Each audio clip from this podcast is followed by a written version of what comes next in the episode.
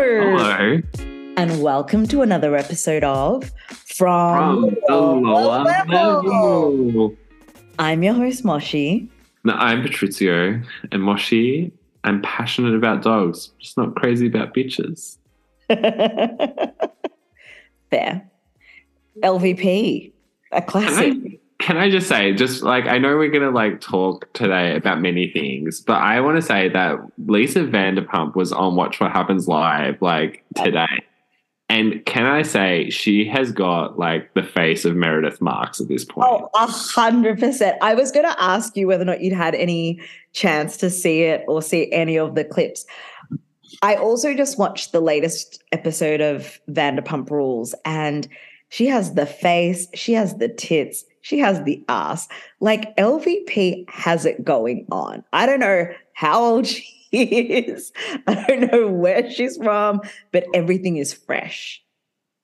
I just I, I I honestly looked at her and I was just like, that's Meredith, like gagged. Do you know what the difference though is? LVP has a personality. There's the mess. I mean, I'm not being messy. Like if you saw her on Watch What Happens Live, like she cracks some jokes. She's, you know, jovial, whereas Meredith Marks is all, yeah, you know, Seth, you know, Brooks. You do that way too well. I mean, it's not that hard.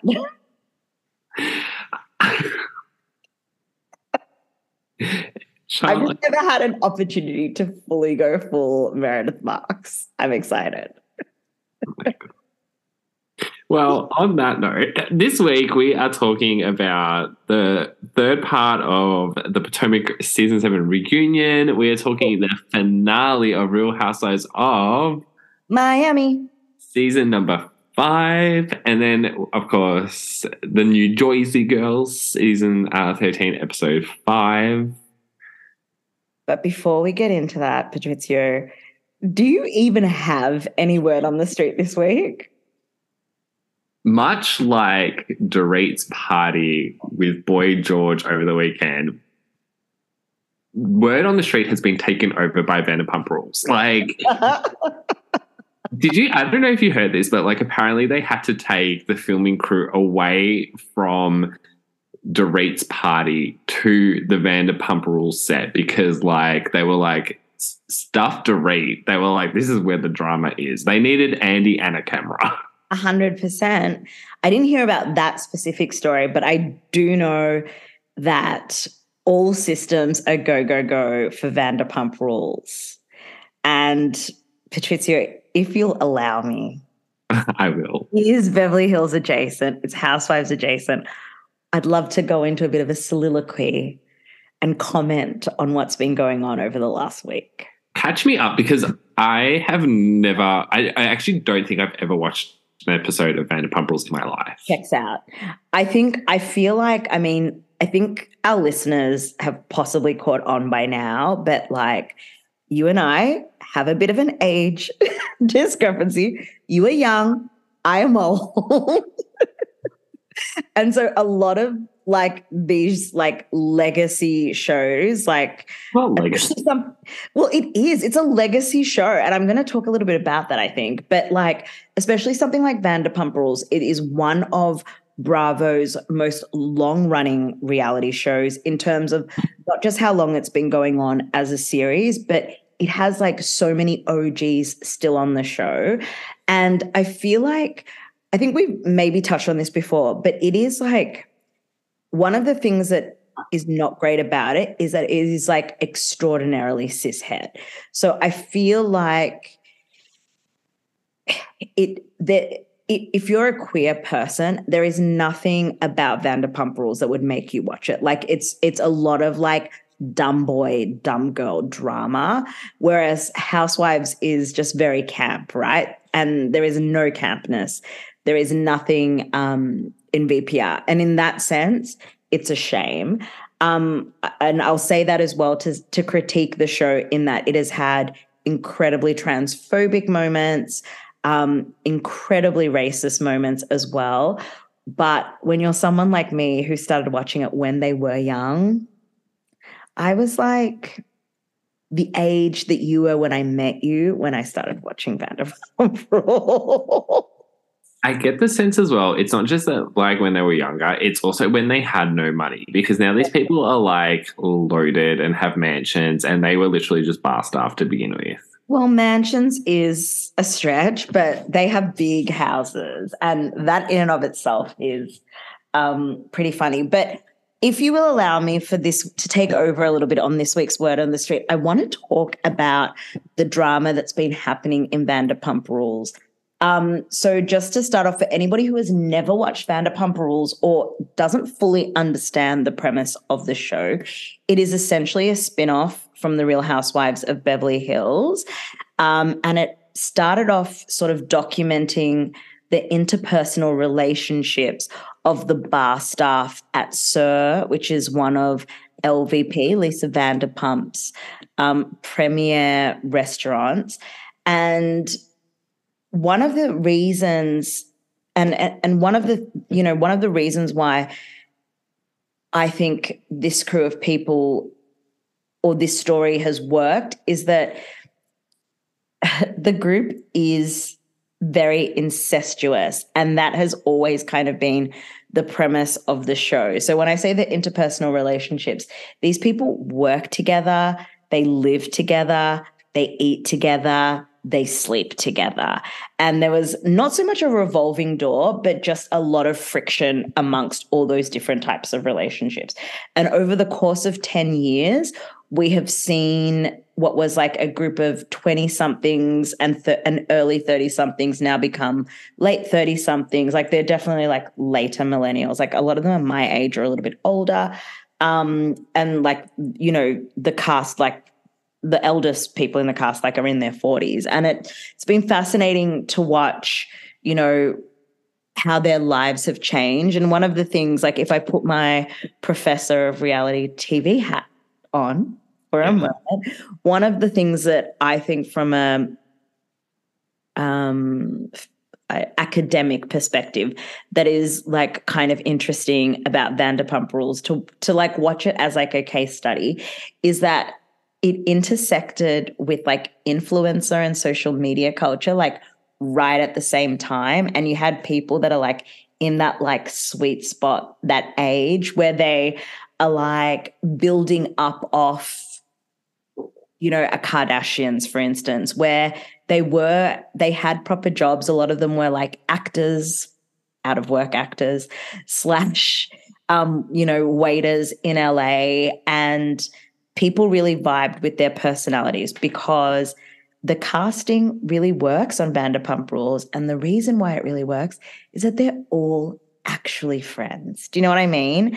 And this is the mm-hmm. thing that we say when when you have casting on a reality show and we talk about this with housewives where the women are actually friends, the the show can just run for years and run really well. And I think that that was what always made like NYC work because they, most of them did actually know each other, especially the legacy staff. But with VPR, like it's been years and they all still are friends. So when almost exactly last week a scandal broke out, the drama is huge because again, these people are all real friends. And so real things are happening in real time. It's not like when Beverly Hills breaks up for a season and none of them see each other. Maybe, you know, Garcelle and um, uh, yeah, hang out for two seconds. But these people, when the cameras stop, they're all still hanging out with each other and being friends. So the drama that happened last week, almost exactly to the day, is one of the OG cast members, Tom Sandoval, um, was playing a gig with his band. And like, this band is bullshit.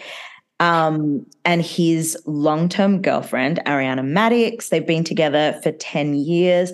They've always been one of the most stable couples on Vanderpump Rules, despite having a really rocky start. So, about season one, two, two of Vanderpump Rules, um, Tom Sandoval broke up with one of the original cast members, uh, Kristen Doute. They'd been together for like six or seven years at that time as well.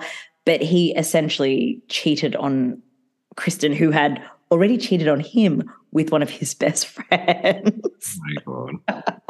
but he started a relationship with, um, at the time, a fellow bartender who was Ariana, and she was always the the interesting thing is that she, her and Kristen were always seen as polarizing opposites. Like Ariana is the quintessential cool girl.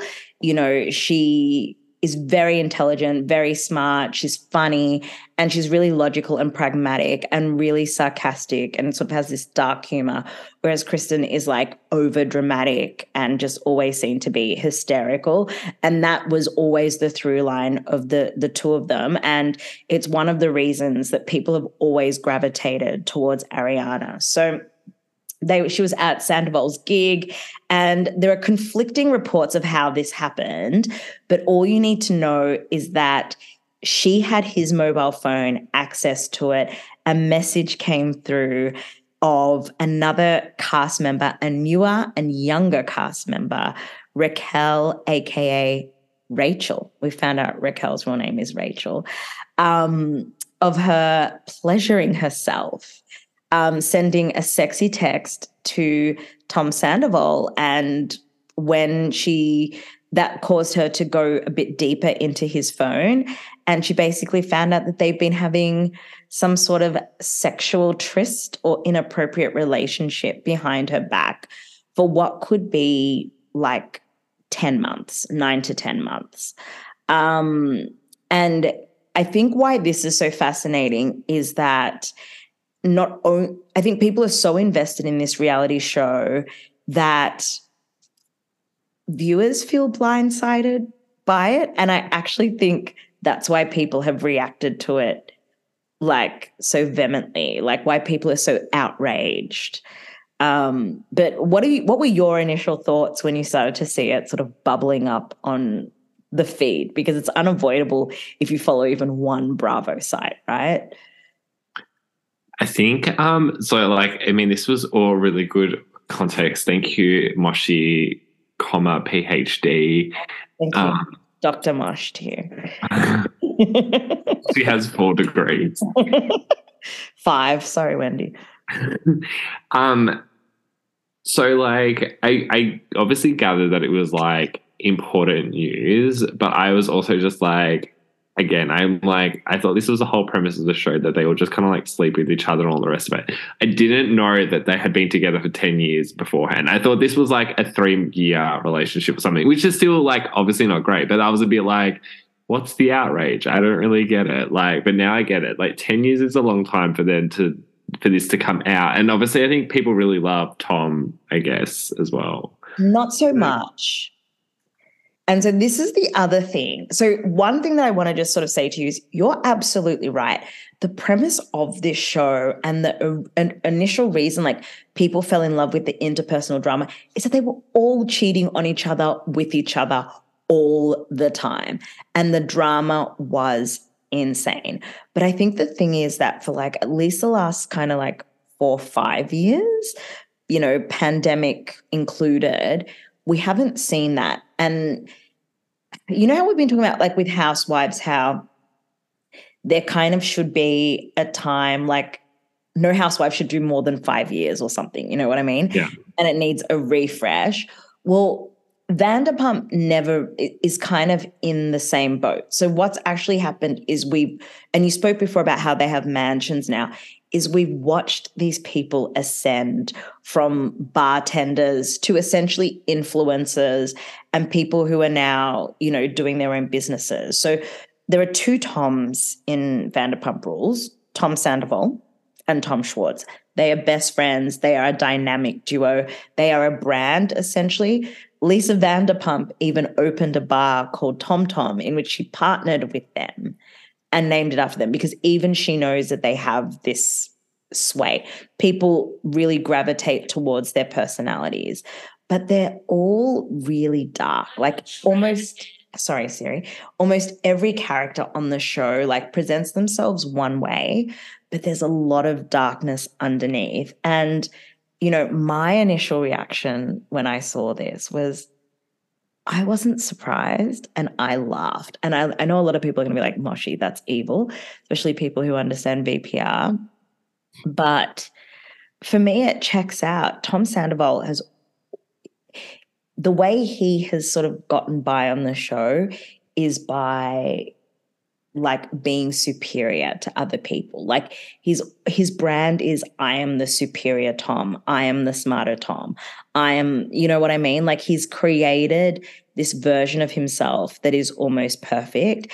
And unfortunately, Ariana was taken in by that guy. It's like even when he first cheated on Kristen many moons ago, like he did so many horrible things, and people over the years have brought up, you know, the things that he has done. But he has always he always gaslights people, and I think people are seeing that now because he's doing it to somebody who I, I mentioned before. Ariana is like a cool girl, so people really gravitate towards her. And so I think because now people are seeing him do this to Ariana, like they're starting to click and they're like, this guy is trash. But he has always shown us who he is. We just always chose to turn a blind eye. We're the fools.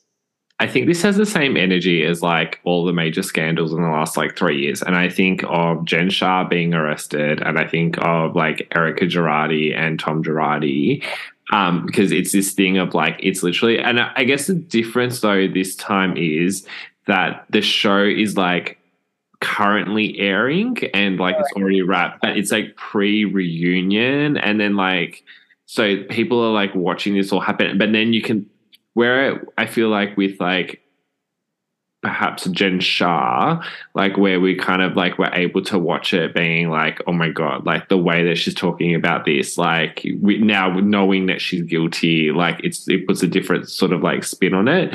Now I feel like it's like people have watched half the season, but then they're now like watching it with a completely different guise and they're like, oh my God, like all these little things like uh, the um the lightning bolt necklaces. Yes like them having matching necklaces um i don't think i think it's like a lot of the pictures that we'd often seen as well at events people realizing like she went to every single one of you know his band's gigs like all these little things people are starting to realize. But a huge part of Tom Sandoval's charm, like I mentioned before, is that he, you know, makes himself seem not perfect, but like he's smarter than everybody else, right?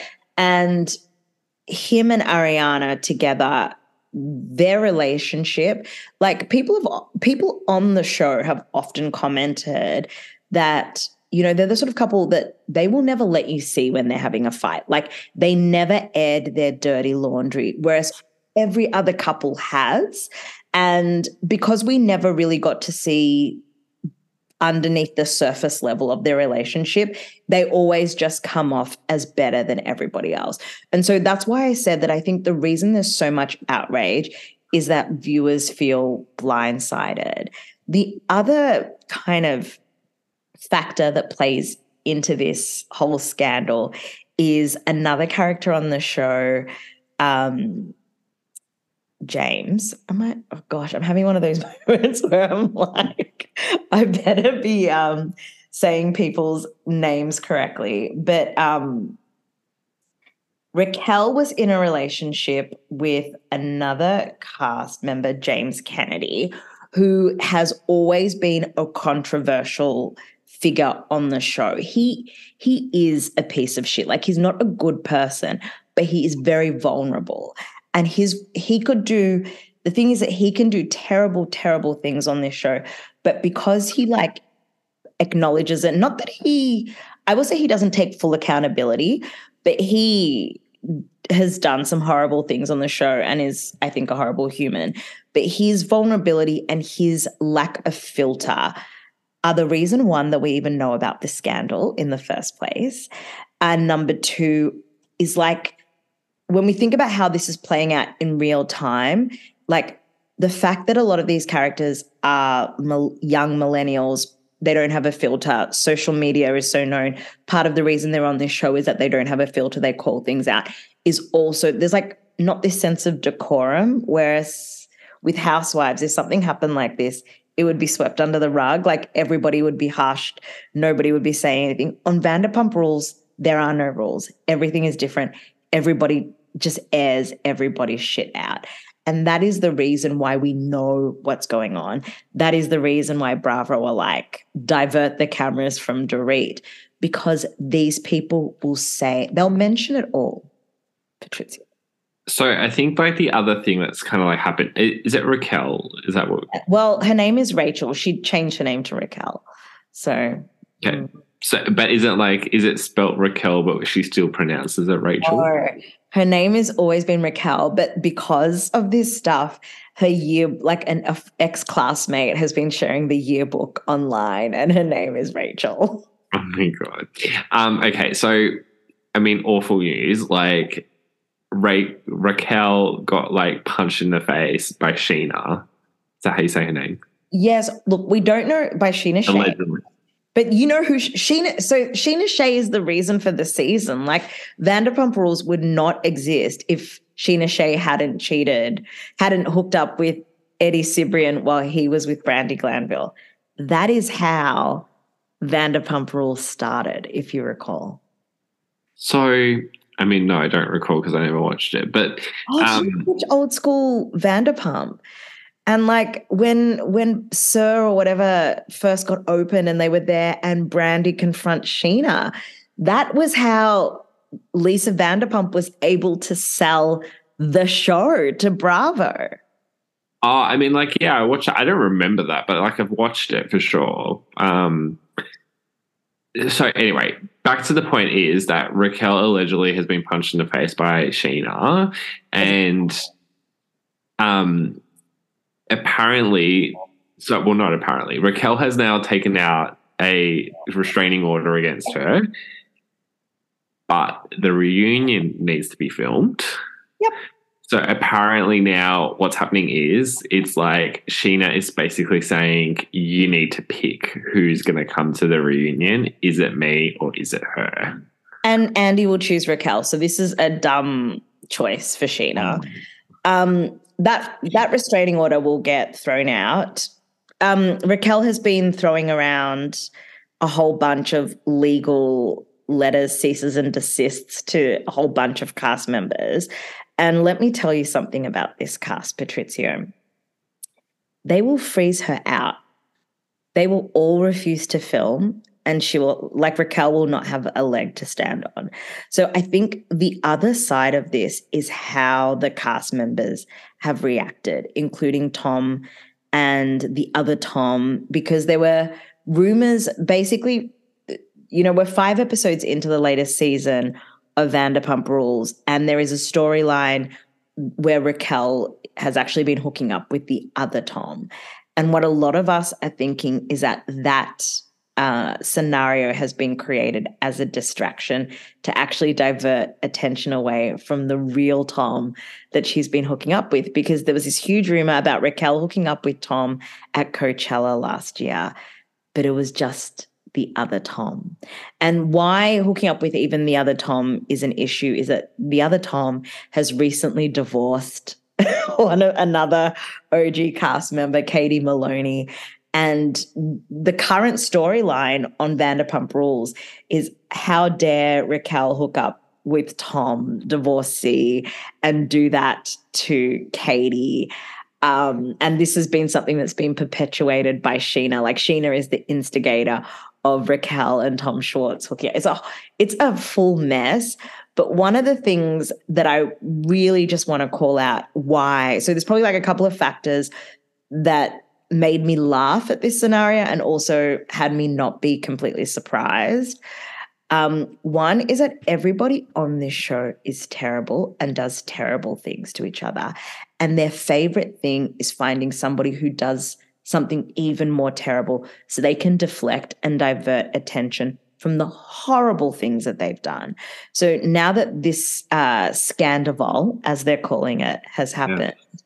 there are so many things that we're not even talking about anymore. One of the char- one of the cast members, Lala Kent, has is in the process of separating from her baby daddy, who is basically like a junior Weinstein. Like, mm.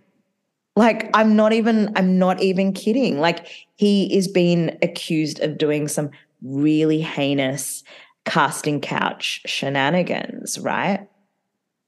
Um, James Kennedy, who I mentioned before, I mean, he's got a new girlfriend on the show, but one of the things about Raquel when she first started, like her nickname is like doe-eyed Bambi bitch by Lala.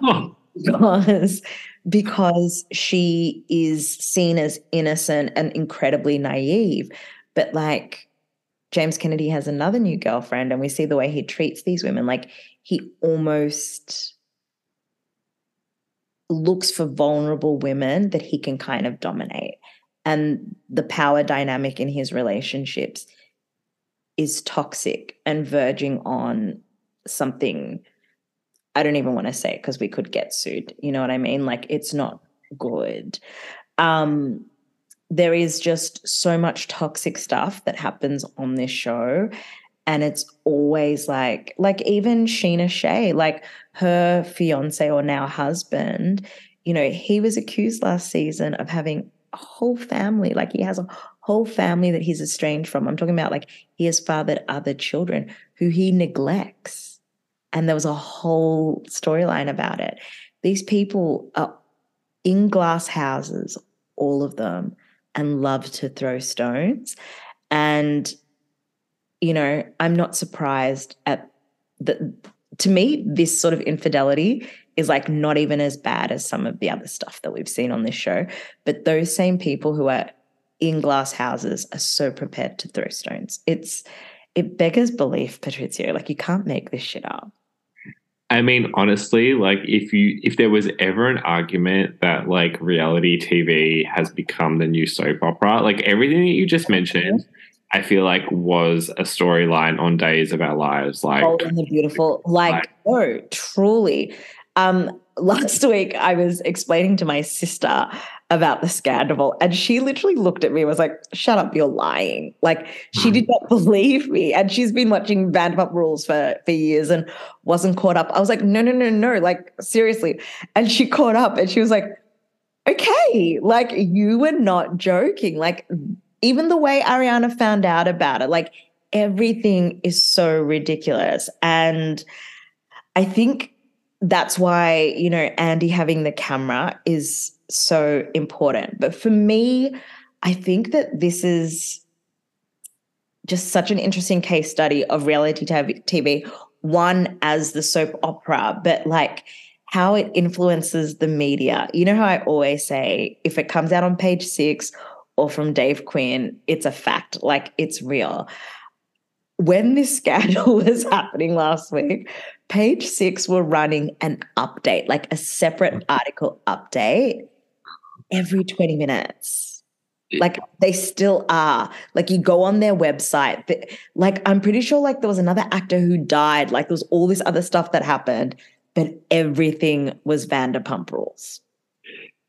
The way that probably CNN, Anderson Cooper, like breaking news, like this, this is truly, this has united us.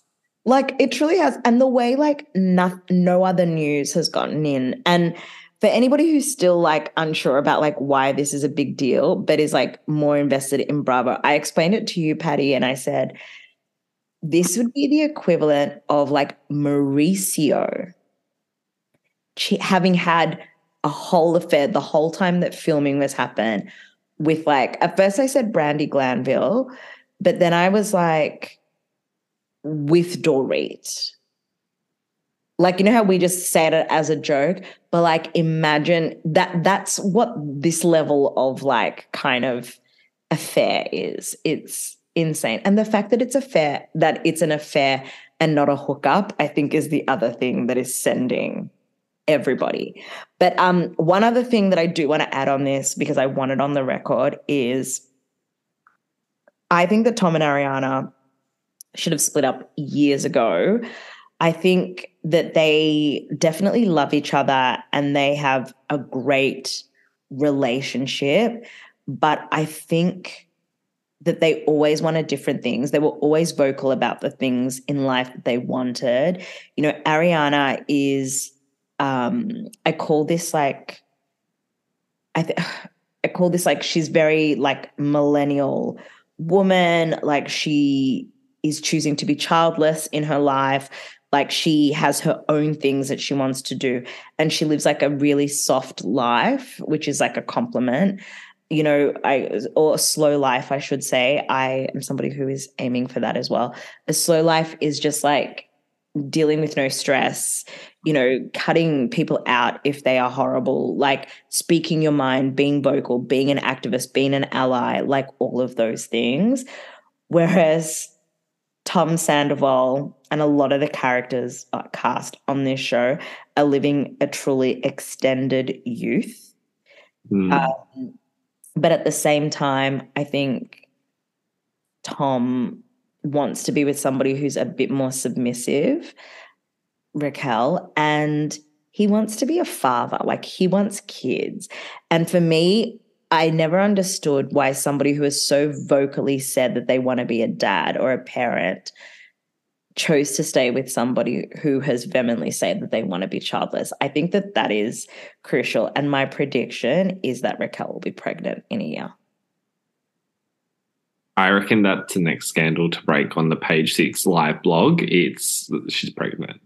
Yeah, I, I, think everybody thinks that as well. Um, Raquel also, I will say, has spoken like you know, she she Raquel is an interesting character. Or I call her a character in and of itself because she's one of those people that wanted to be on the show. Like it's very obvious. Mm. Um, but not in a bad way. I, I want to just call out that I don't think there is anything bad about being a fan of a reality show and wanting to be on that reality show. Like that's just a new job. It's the same way that you want to do and uh, be an influencer or you know be a project manager.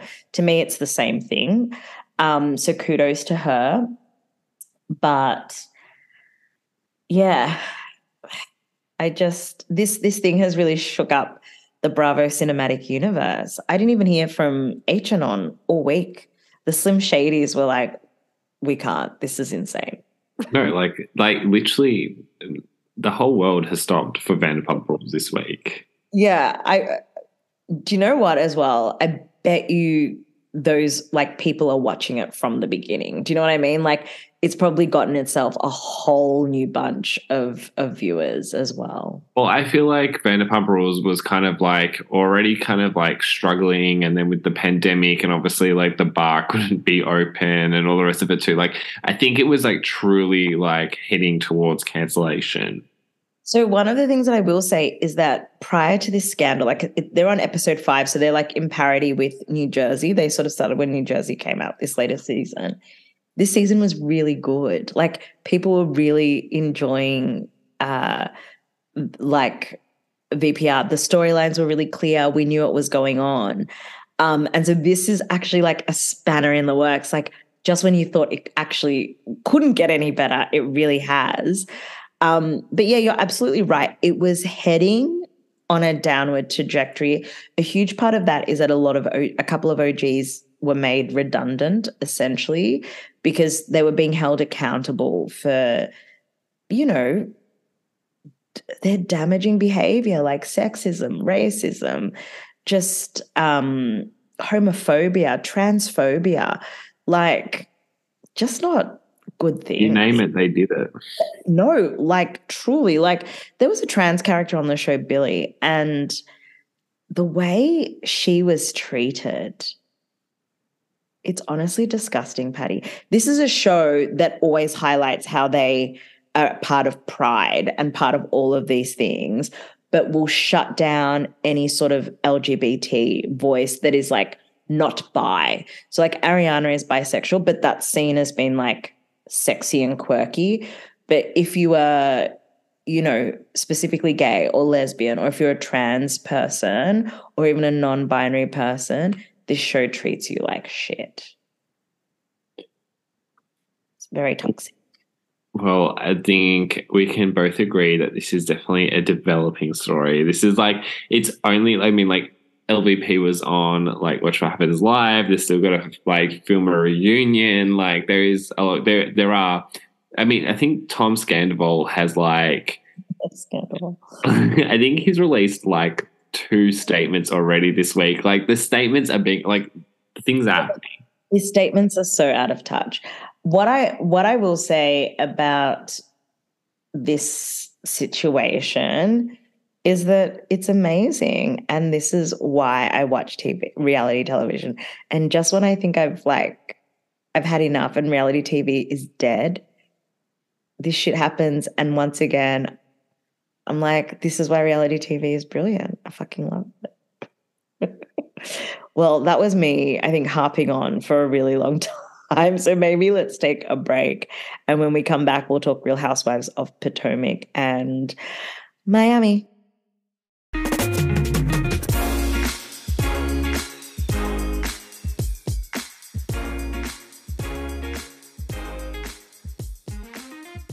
We're back from the break. Hello.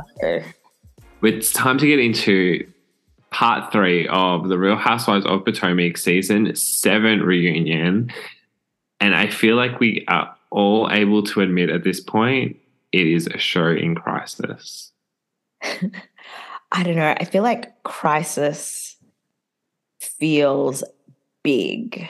Like, I feel like that's too dramatic. I don't know if it's in crisis, but I think it's definitely a show that is losing its identity. Crisis. That's what I just heard. Um, it's over. I think we can all agree that we're happy that it's over. Look, I think this season, I just don't know how long you can keep just having storylines around like fake infidelities and, you know, Gizelle torching people's relationships. Um,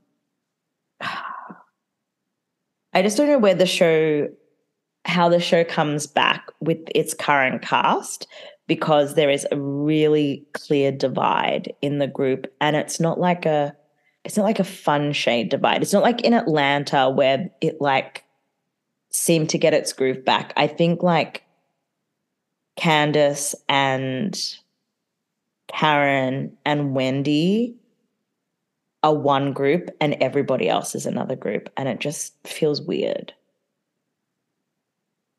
yeah, I think like I think we can all I think we can all like agree that like a shakeup needs to happen, but like what is the shakeup? Like I think is the other thing. Um, and you know, are people demoted? Are they completely removed? Are they, you know, I mean, like we posted on the stories today. There's like Robyn's been demoted to a friend. We. it was you. I mean, it, it's the royal we. Okay.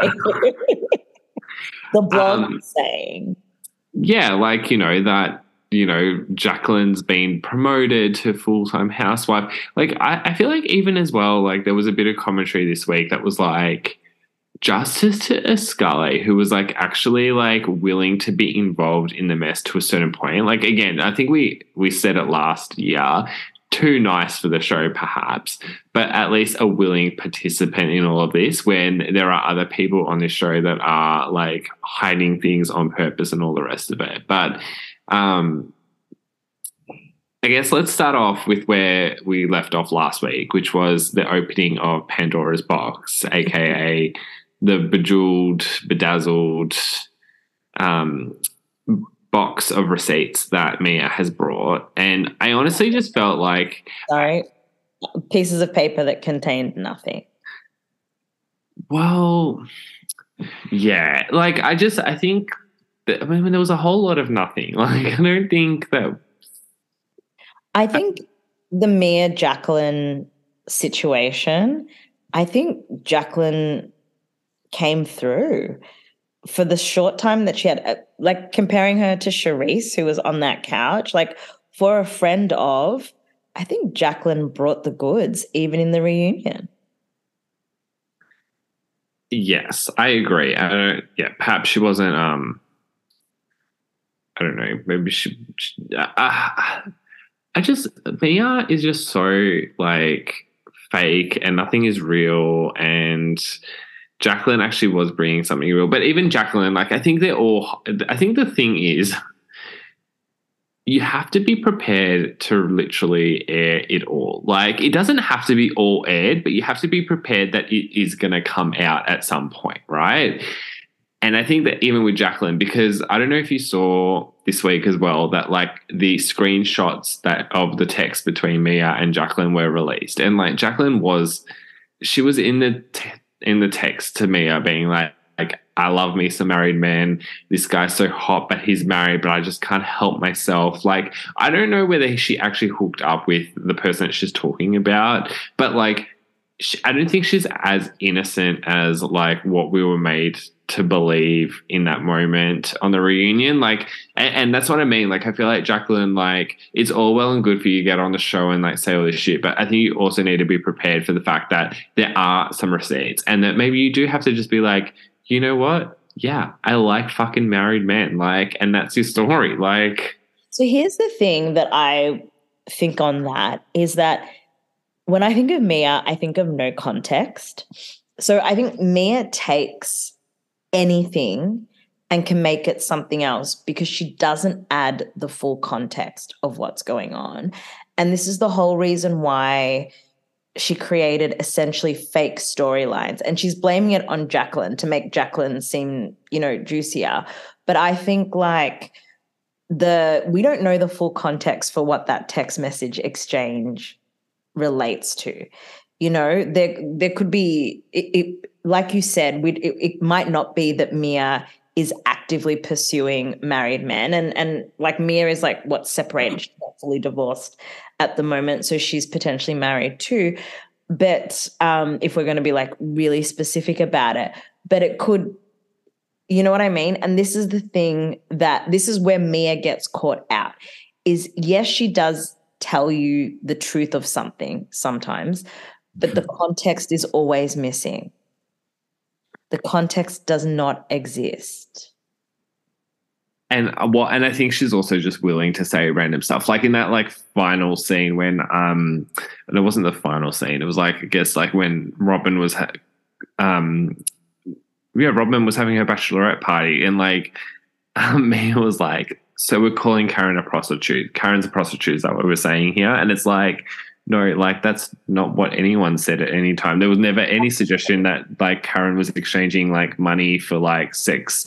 Like it's just she's just I think it's reckless. Anyway, but like it's it's so reckless and I think the thing about being reckless, especially in the public eye, is that you can really do damage.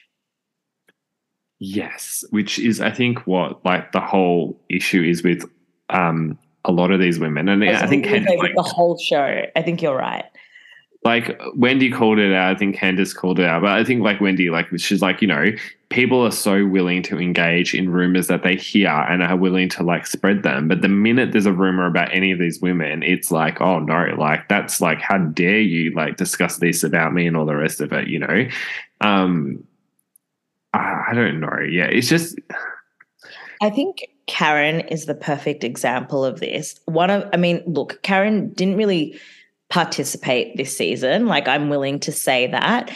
And perhaps, you know, getting, had she and Charrisse had the moment where they actually like sat down together and tried to overcome their beef, I actually think looking back on it now, I think that would have been really powerful, even if they didn't end up being friends. But because Karen was not willing to come to the party any in any way, shape, or form, it turned into this really toxic thing. And Charrisse like called out the fact that she just made shit up because she was angry. Like there's no proof to any of the accusations that Charrisse made, as much as I know Patrizio, you'd like to believe them. well, and it was even the same in the end. Like Mia and her story about this like restaurant situation, and the restaurateur that, and it was like, well, who is it? And it's like, oh, it's a family. It's someone in my family. And it's like, okay, so it, it's no one. Like you're not able to provide a name. You you're like, oh, it's family. Like you know, it's just I think the thing is as well is that like obviously it's a lot easier to engage in all of this like bullshit rather than actually like bring something to the table for the show as well, which I think is like half the problem here. Like Mia, like she kind of had things going on, but like Gizelle and Robyn, like literally, it was either I have nothing or I want to distract from what's really going on, and therefore I'm willing to get in on the mess. I agree, but there's somebody else here who we need to blame, or who we not blame, but we need to hold accountable, and that is the producers. Like learning specifically as well that that the producers asked Charrisse to come back on, but they they have you know, the idea is that the producers should all, although they work with specific women, they should also be working together. So whoever is producing Karen, I think did not do a really good job this season. Whoever was producing uh, Gizelle also did a, a woeful job this season. Um, whoever is producing Mia needs to find a way to rein her in. I just think that like it comes down even to when Andy said that the seating was done by the producers, like none of it makes sense. I think the cast is confused and I think production is confused. I was watching this third part as well, and I was kind of like, I feel like Karen was put in the seat next to Andy because they are truly trying to deny Candiace of like the the the top seat. Like I just feel like no one is willing to acknowledge that Candiace is truly like the power player at this point in that cast. Like it was I'm I'm insulted on Candiace's behalf that she was given like second fiddle to Karen on that couch. I so I think the reason that Karen sits where she sits is because she's older. I think it's a respect thing. Um and I think that where the like it's a black thing. I'm just going to be really honest. It's like, or maybe it's like an, you know, I don't know what to put it, but it's like respect for your elders. Like you just would never put the senior people further down unless it's like a whole cast of older women. So I actually think like Karen, because Karen has always sort of sat next to Andy, same as Gizelle. It, it, it's in a weird way, it's the same thing as Kyle. Like Kyle could give nothing and she'll be next to Andy. Do you know what I mean? It's a it's a weird seniority thing. I can't describe it. So I, I don't think it has anything to do with Candiace. I think it just has everything to do with like, you know, that's like the auntie. Like you just don't put her further down. Okay, but also like last season, Wendy was sitting next to Andy and Karen was in the second position. Like I feel like that's a good theory, but it's just not in my mind, Karen has always sat next to Andy. Gizelle has always sat next to Andy. Yeah, I believe. That's a that is wrong. I, I think Karen has most of the time sat next to Andy, but I think that like obviously like yeah, there's been some occasions where she hasn't. Um I think there was like one season like even like Ashley was sitting next to Andy and Karen was second to Ashley. Like I just I, I just if there was one season that Candiace could have had that that top seat, it was this season. Okay, I, I agree with you. Can I ask you just a question? Do you think that Gizelle copped it in the reunion, like fairly or unfairly? I think that she I think she was put to task. Was she held accountable like halfway? I, I feel like it was. I think feel like questions were asked, but she wasn't. It wasn't really like enough. I think Candiace was really the only one to actually call her out on the bullshit. And Candiace, unfortunately, um, you know, went probably to the extreme in calling her out as well, which probably didn't help the cause. Um, but like, I feel like, un- unfortunately, the only other person that maybe could do it is Wendy. And I just think that like at this point, they hate Wendy so much and that like they won't even like listen to her. Uh, whereas I think they do know that Candiace does have like sway amongst the audience. Like I feel like everyone's kind of been done with Wendy. Like she's not coming back next season. I don't think. I think it's a shame. I think though that she's like I think like for her it would be is Mia coming back next season? If yes, like I'm out. And if no, I think it would be like I'm gonna still have to think about it. Because I think Wendy really like got close to that line this season of like being provoked to a point where she would do something that would be, I think, really like negative to her like TV commentary career and her like academic career that like, you know, you just can't be seen, unfortunately, if you are trying to be an academic to also be like, you know, starting brawls on like reality TV, right? And I think Wendy's gonna have to think really hard about the implications of like being on these shows. I think it's just like, you know, part and parcel. So I don't know. And I, I feel like it's the same as Robyn. Like, I mean, like if we just like jump ahead a little bit about how like, you know, they have showed like the Watch What Happens live clips of like the, her interview with Andy.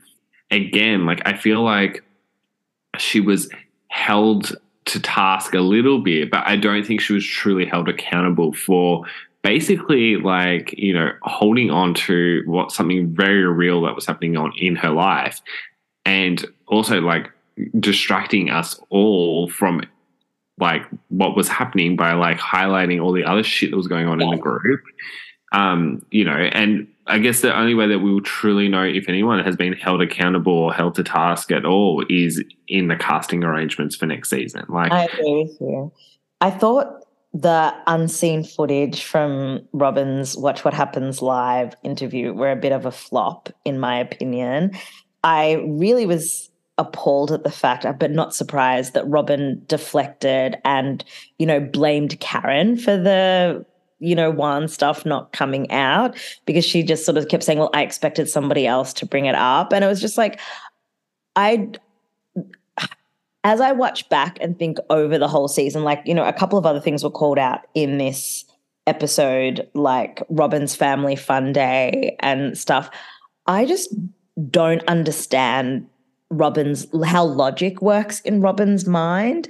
She really is someone who maybe it's her and Gizelle. Like, I don't think they live in this reality, like at all.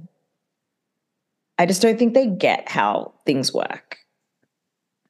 I don't think they care. Like I, I think they get it, but I don't think that they think the rules apply to them or something. I don't, I don't know what it is. Yeah, no, that's it. I think they just don't think the rules apply to them. It's so some of the stuff I'm just like so bewildered. And like we have seen women on Real Housewives franchises like act like inane, you know, idiots. I mean, New York is kind of built on that. But I think I feel like as well, and I've been trying to hold myself accountable. I think I do put a lot more unconscious bias on these women to do better and be better because they are black women.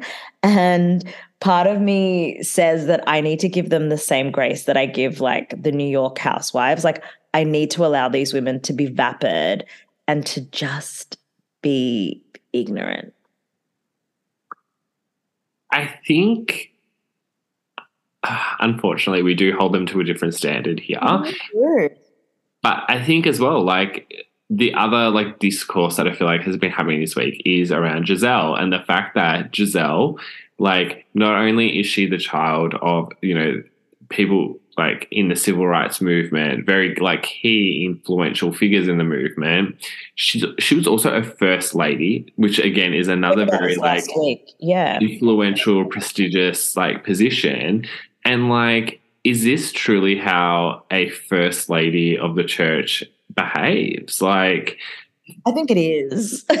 Unfortunately, I think it is the like the ones who have the most power are just they're just not used to being held accountable. They're used to getting away with so much. You know what I mean? But even just like I feel like the the uh, the role of a first lady sometimes is to is is to be a mediator, to be like the one that kind of helps to bring the people together. But I think she's actively trying to like watch it burn because she thinks it makes good TV. And I think it's gotten to the point where it is no longer making good TV. She's supposed to, the role of a first lady is to lead by example, but also it is like royalty. Like you are supposed to be high and mighty. And I think that Gizelle has had so much high and mighty in her life that she thinks the rules really don't apply to her and that is that is not just a first lady thing that is anybody in a position of power right she's, she's beautiful Well, that's another, you know, she has pretty privilege. She has, you know, economic privilege. She has, you know, the church privilege. Like there's, uh, and this is not to say that she hasn't also gone through her fair share of things. But I think when you are so used to not, and we're making assumptions here, of course, but the assumptions that we make are based on what she has given us. You know what I mean? Yeah. And what she has given us is somebody who thinks that the rules do not apply to them. That is what she has shown us. And I think you're right, though. The excuse of, I'm going to behave badly because it makes for good TV. I think we are starting to see that that isn't interesting anymore. L- Lisa Rinna should be an example to everyone who thinks that that way of behaving, or all of Real Housewives of New York legacy, Lisa Rinna, you know, Dallas, like these should be a warning to people like nobody is off limits. Bravo will cut you. I mean, even closer to home for them, like Atlanta, like it was, they were truly like put on pause. I don't think we really like I, feel like it was like pre pre definition of pause era, but like they were like given a few months off like filming to really think long and hard about like how they want the show to move forward. Um, and I feel like you know the same thing perhaps might need to happen with Potomac. Um, on accountability of Gizelle, though, I think like really the only purpose of bringing out any of the husbands was for Chris to finally sort of have an opportunity to address, you know, this whole like storyline around him and Gizelle and like the the form the last reunion and being uncomfortable and all the rest of it. The way I just minimize all that, but I am so done with this. Like yeah. I was like, this happened a whole reunion ago. Like, why are we still talking about it? And I think again, like this is like where Gizelle, like I think there was just like a real mis like communication here as to like what why what even happened. Like, you know, like to be I definitely see how it seems like Chris was being accused of something, like he did something, not how he made someone feel, which I think are two, two different, different things. I agree with you. It's just, I don't know. I'm just, I'm so tired of it. And like, I just, why were we still talking about it? No, true. So I guess my question to you then is where do we go from here? Potomac has been, and I think Carlos King, I just want to, you know, always reference back to the different opinions and voices that we hear. But he spoke about on his most recent podcast episode, Reality with the King, that Potomac has, you know, I think there's a couple of things with Potomac. Number one, right from the gate, it wasn't getting the viewership it deserved and it was giving fabulous TV. And a lot of us really went out on a limb to call out, you should be watching Potomac, you should be watching Potomac, you should be watching Potomac. And people were finally really tuning in and it flopped. And I think similarly to what I was saying about Vanderpump is like we get so invested in these shows that we do go out on a limb we recommend them to other people and they don't deliver. And instead they they gave something this season that was just appalling all the way around. We had fake storylines. We've got like a level of anger and division that just makes everyone including viewers feel uncomfortable. Um, we have housewives who are not willing to play the game like, where can this show go from here? Do they just recast the whole thing? What what what do they do, Patrizia? What do you think? Yeah, I heard like the snippet of um Carlos's like final sort of review of the season, and I think like he brought up some valid points.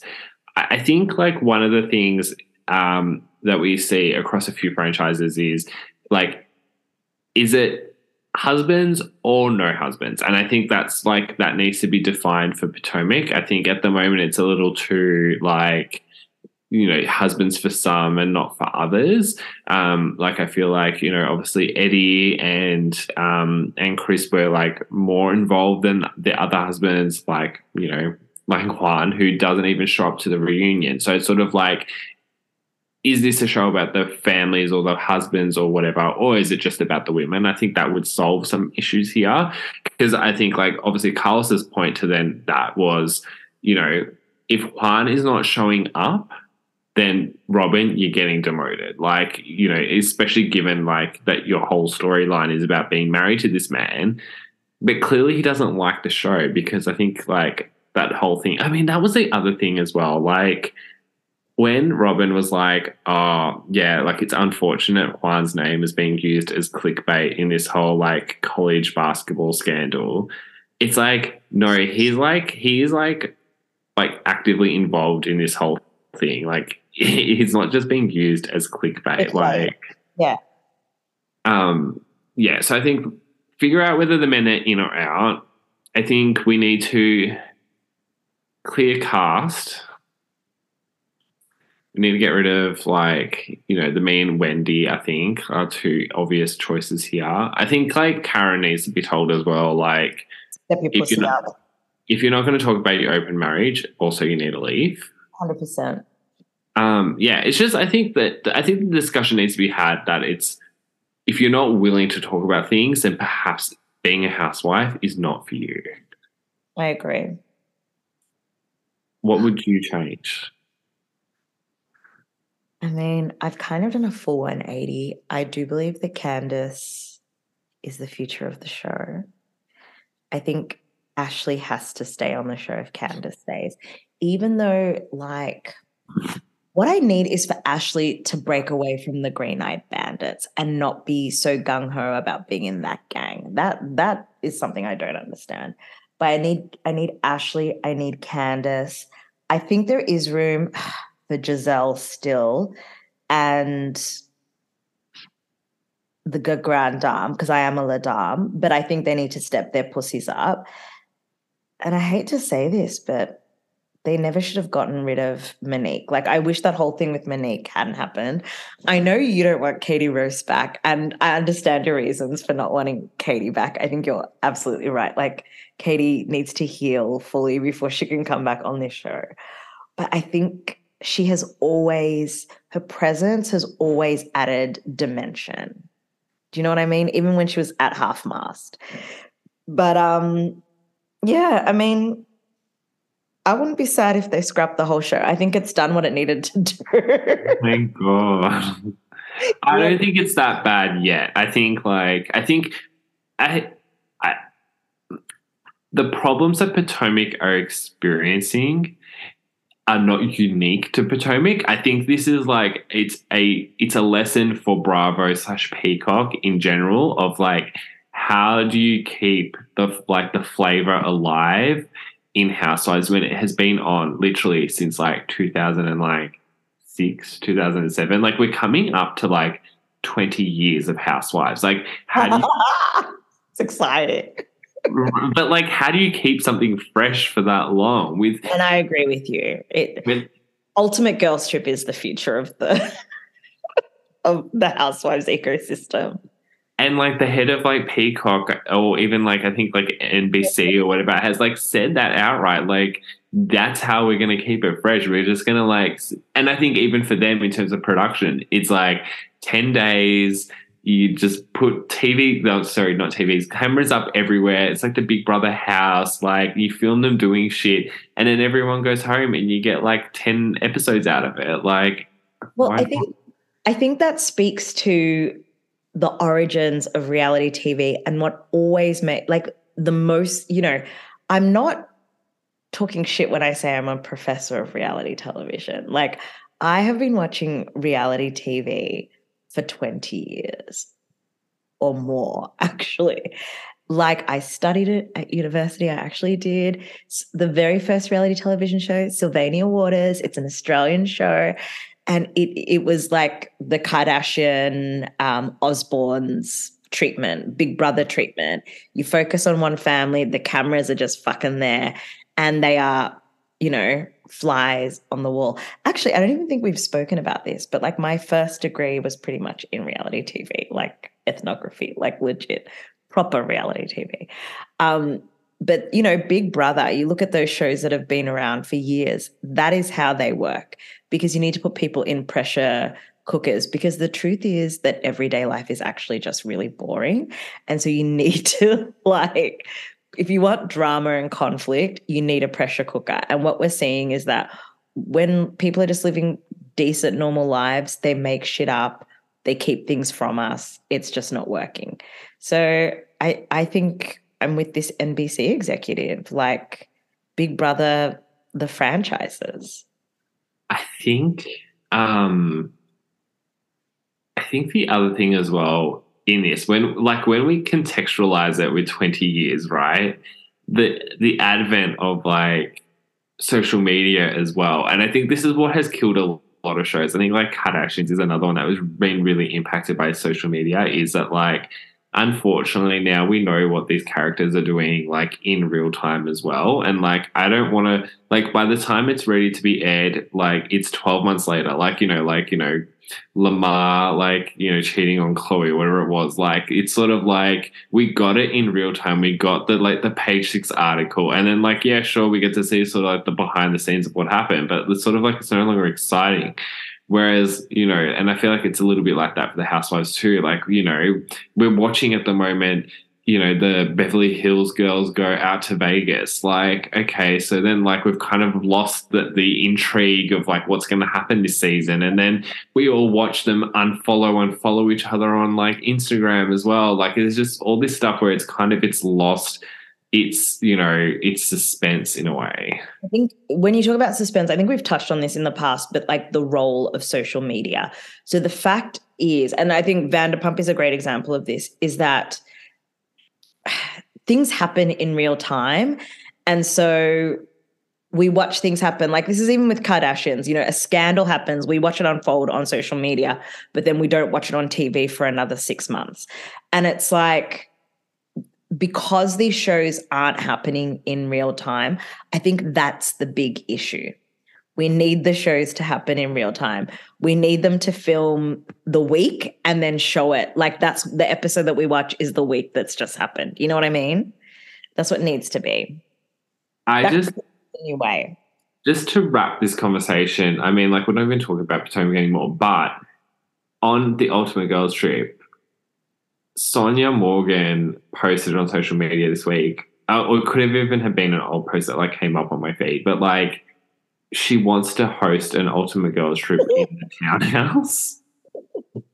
and honestly, it makes a lot of sense. That'll be amazing. Like the whole, like do that. That is the pressure cooker situations we're talking about, right? Um, but no, but I, I think this this is interesting. So, like, we'll wrap up Potomac and let's jump into Miami because here is a here is a franchise that was resurrected from the dead because the people wanted it. It was put not on Bravo but on Peacock initially, right? It is like the renegade child. It is like why does Miami kind of work and the others don't, Patrizio? what is it doing right? Does that is the hiatus something that every franchise should have? I think it has the nostalgia. I think like we've got these characters who have come back from the dead and where they're familiar and it feels warm and all the rest of it. I think that as like messed up as what's happening at the moment in Florida, like I think Florida is also in a renaissance period in a like a sick way. Um, Florida in a renaissance period. Mm-hmm. Okay. But I think the thing is, there's a lot more attention on Florida slash Miami than there has been in recent years. Like I think like post like COVID, like a lot of people like moved down to Florida, like escape New York, escaping California to like go and live in Florida. I think like in the same way as that what I feel like 15 years ago, reality TV was very New Jersey heavy. Like it was the period of like Jersey Shore, Jerseylicious, like Mob Wives. Like yeah, I feel like it New Jersey had its moment back then, right? And I just feel like at the moment the attention is on Florida. I think like overall. Okay, so I need to stop you there because people from Miami don't say they're from Florida. They say they're from Miami. So I want to ask you is Miami having the resurgence or is the whole of toxic Florida having a resurgence? Like, I think you need to be really specific. I don't think I'm qualified enough to answer that question at this stage. I because I think I am, and I think I'm going to say that Florida will never have a resurgence, but Miami will always be live. The 305, baby, come on. Look, yeah, whatever it is, but I just I think like I mean, just in general, even like I feel like Latin American culture, uh, like Latin, yeah, Latin American culture has just also gone through a bit of like a, you know, it's it's back or like I don't know, or you know, I feel like it's the despacito of it all. Like it's worldwide. Okay, it is. It's Mr. Worldwide. Like Mr. worldwide. It is Bad Bunny. but that's the thing. It's it's like it's all these things, and I feel like people are just it's are gravitating towards that. But I, I think as well that like you know it is. I, I, hate to say Guerdy's point. It is a bit of a melting pot. Like melting pot's probably not the right word either. But you know it is where there are so many different like intersections. Sorry, I'm laughing because when you quoted Guerdy, all I can think of is the actual like quote, which is like she went from like, we're having a meltdown, but Miami is a melting pot. Yeah. that is how she came up with the theme for her party. From meltdowns to melting pot. Okay. Like that is Miami. It's things that melt. Hundred percent because Miami hot. hot, hot, fire.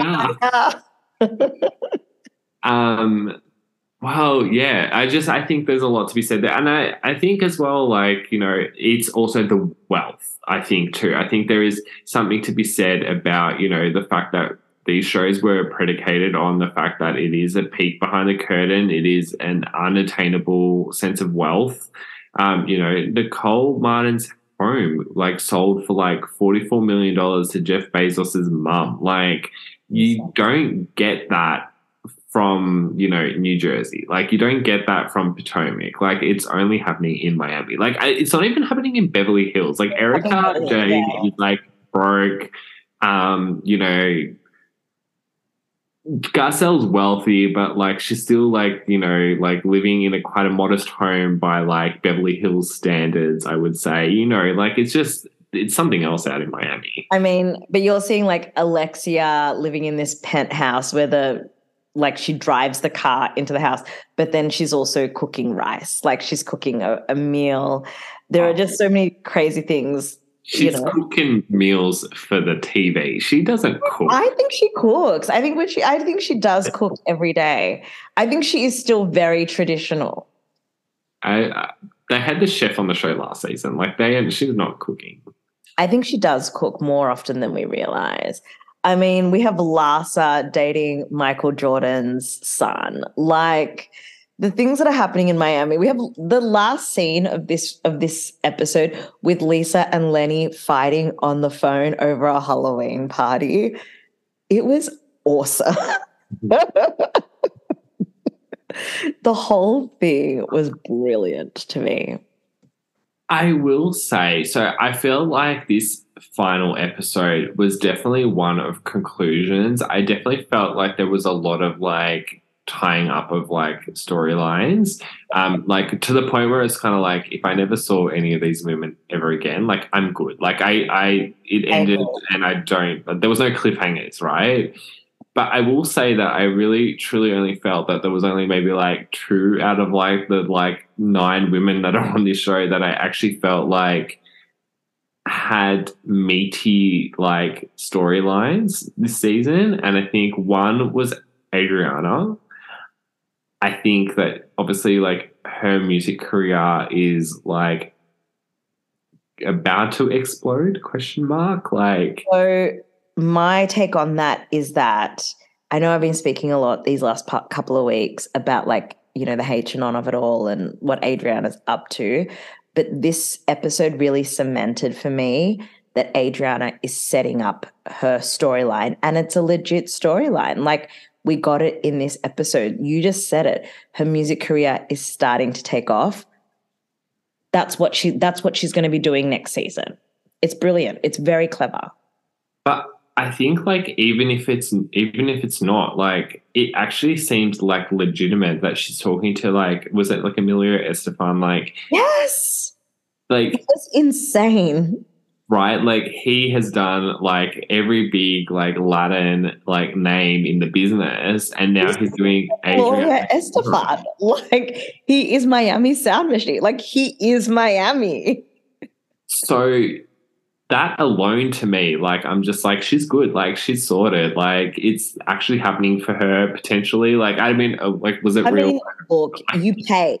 He will do anything for the for the money, right? Like like that's his his job is to make music. Like you buy a song from him, right? But I think there is some prestige in that. You know, I guess we're assuming he wouldn't just work with anyone.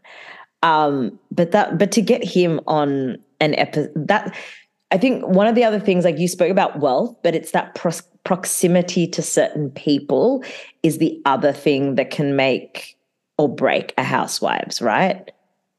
Marisol, right? Like she has the stories. Like she had she has partied with like John John and Madonna. Like I, it's it But at what point does that become sad because she's not in that world anymore, right? So I mean, but Julia, like but Julia is a great example of that. Like the reason we had interest is because she's married to Martina Navratilova. Like that's always been the thing. It's always been like these a lot of these women on these shows have proximity. You know, Kyle, like, come on.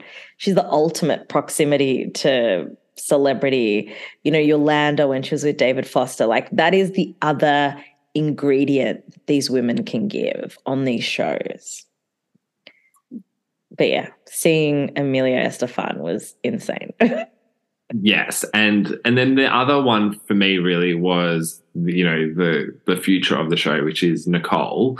Um, the resolution that we get with her dad as well, which I was like, I don't know about you, but I am team Nicole's dad at this point I have always been Team Nicole's dad. well, look, I I was sucked into like you know how how he's been portrayed as a bit of like a crazy guy and you know it seemed like he treated his daughter like shit but when i like we got that like raw like story about how like he truly thought that like every time he was like involved in his daughter's life like he was fucking it up for her and he had to remove himself because that was like that was love I was like, oh my God, this man, like my hero. Okay. So 100% with you. But part of me is also just like, like, I'm not saying that none of it is true, but I just think the timing of events is just so perfect. I'm just like, if Nicole has like orchestrated like when to drop all the nuggets and all this stuff, I think she's an icon. because she played the game. If she produced herself, produced herself the way you should produce yourself. Well, maybe that's the other thing. That's why Miami's succeeding is because whoever is producing all these women is like doing what has to be done. I think so. And I think that's the other thing we need to start. I said it before about Potomac, but there are people who make these things happen and they are the producers. And we need to, you know, clap for them when they do it well and hold them accountable when they need to do better. So, of all the women, Alexia's like end of season was very interesting to me because it wasn't really about Alexia. It was about her son, right? It was about the two of them and their relationship. Yeah, but the son got a scene with the father, right? Oh, you're talking about Peter. Yes. Peter and his dad, right? And I don't know if you're following this, but there are a lot of like very strong accusations. I think even like, I think he has gone to jail for like sexual abuse Who, Um, the father? yes, Oh wow. and potent like allegedly with like minors. Okay. I, I assume that's where you were heading with that. So it's very interesting to me that he has gotten any airtime this season and that he got this like solo scene with Peter as well. I just like I what what is going on there? Because this man, like, even even if like that story's not true or you know, like not like whatever it is, he has been to jail. Like that's where he's been the last like 10 years or whatever. He's only like recently gotten out. Like I just I don't know, like why are we like why are we giving him a paycheck? Is my question. Because of Peter. I 100% think Peter like refuses to film with Alexia. Like they have like I know we we saw that they went on holiday together and stuff, but their relationship is so fractured. Like he feels so abandoned by Alexia that I I think like he was like I'll be on camera but I'm filming with my dad. Like that's a 100% what I I think it is. But I think that scene the way that I read it was that it was the juxtapositioning of like one of the first things, I don't know if you caught this out, is one of the first things Alexia says, because we're seeing two scenes. It's Alexia and Frankie, and they're having this wholesome moment, and it's all about how, you know, she's trying to be more into like she wants Frankie to be more independent of her, blah, blah, blah. But the first thing she says to Frankie is like, Are you seeing your dad? And Frankie's like, I don't know, I don't like he has no idea. And for me, it's that's a really what they're trying to show is that, you know, Alexia has Frankie so much, but that Peter really feels abandoned. And now that his dad is available, you know, we're we're seeing the other side. Like he finally has somebody that he can be vulnerable to because the discussion that Peter has with his dad is basically his dad telling him to cut his mum some slack.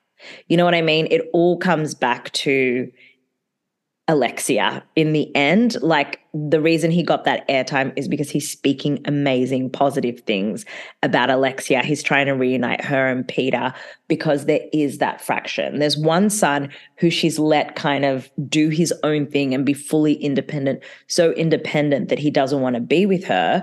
And then there's the other son who she has coddled because of his accident and at what expense?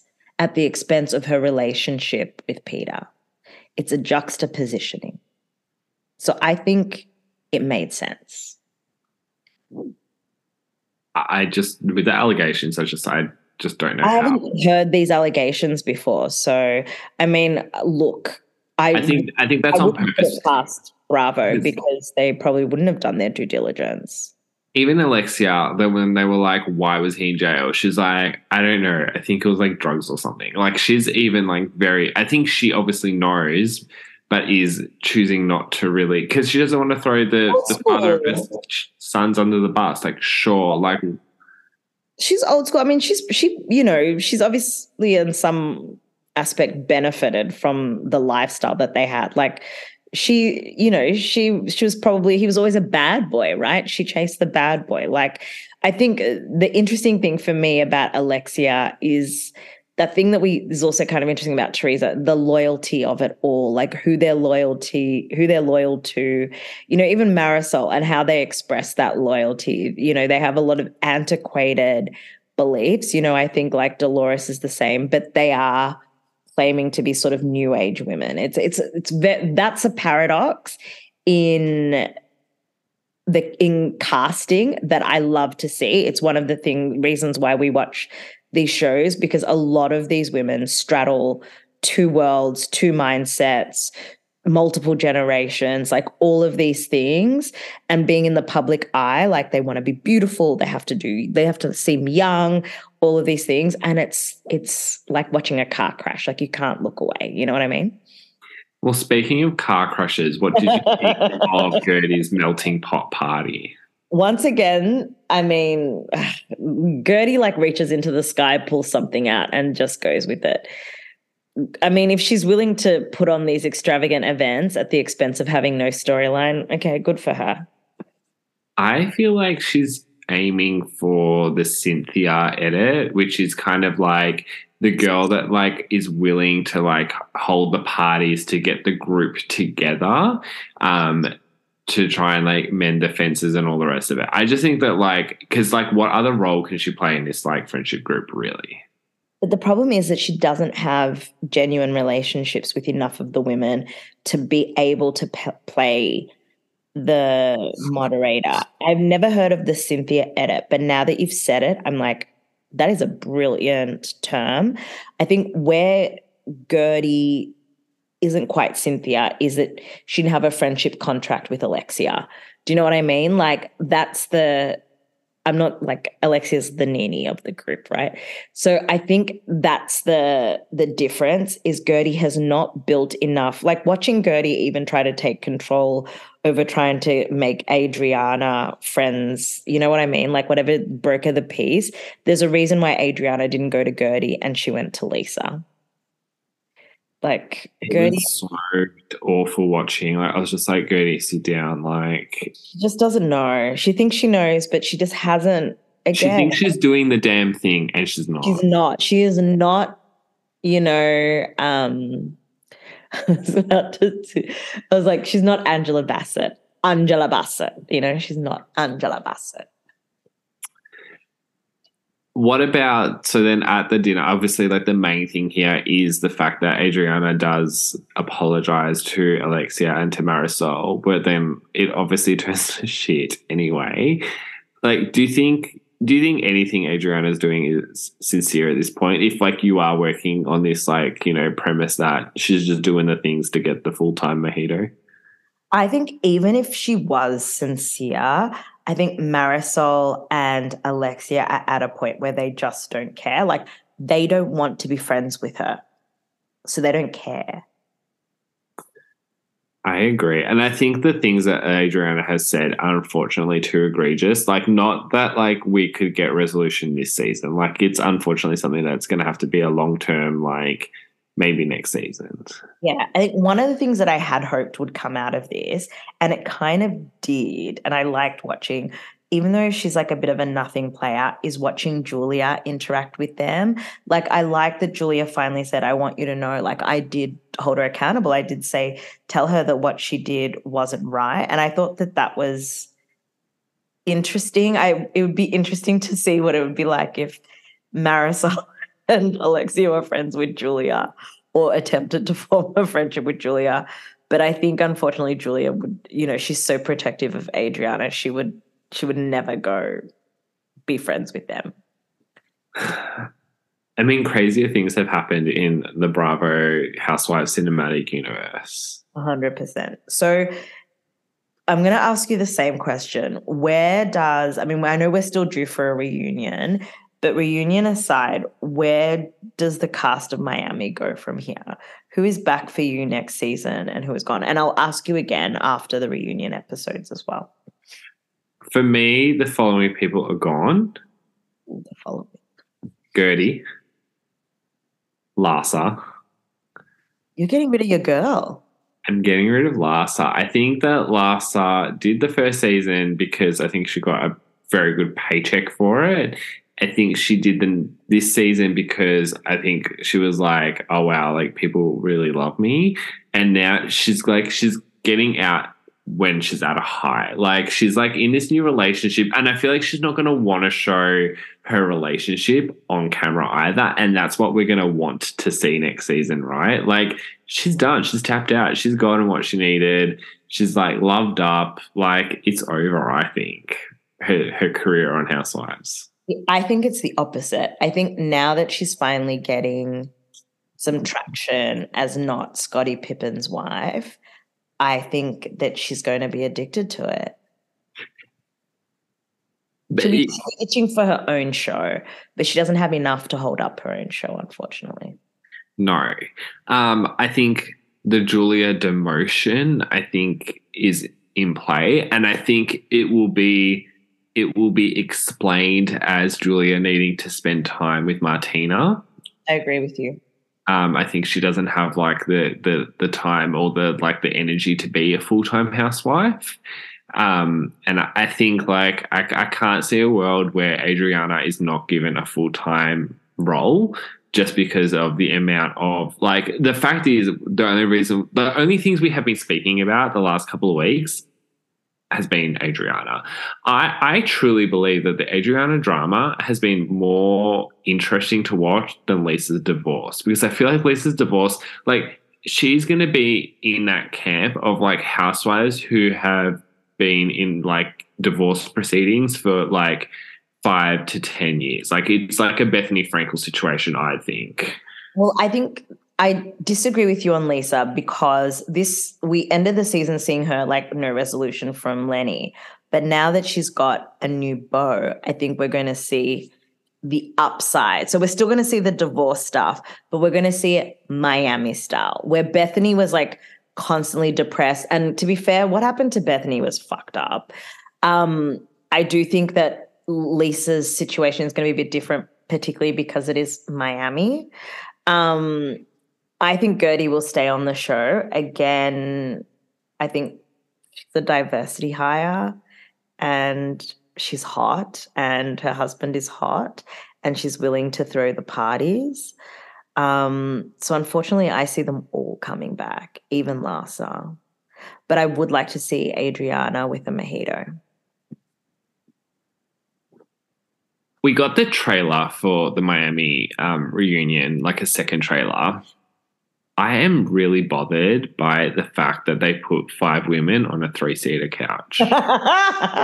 but they're so skinny, Patricia. They don't eat. It's okay. Okay, but Larsa and her like ass are on that couch. Like that's eh, that's like three people alone. The way you consistently body shame big booty. No, I'm not. But I I love a big booty, but like it's like cheek one, cheek two, Larsa. Like that's three people. That's the name of the that's the name of the pod episode. cheap one, cheap two love. Am I wrong? Like let's like I drama aside, I am watching Larsa because her body is insane. Like she is uh, something else. Like I sent you the meme. It didn't make it onto the podcast Instagram this week, but like when Larsa sits down, it was like that that moon crushing into the earth. Like Stop. Stop. Literally last. Uh, like, can you put that in the thing? No. no.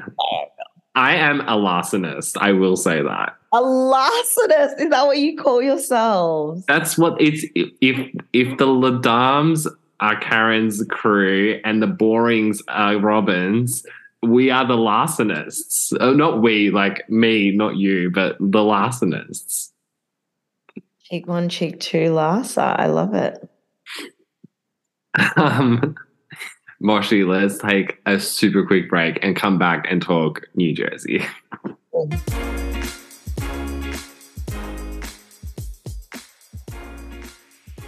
We're here to discuss the the reason for the season. Um, the only housewives in my mind at this point who matter. It is the Real Housewives of New Jersey.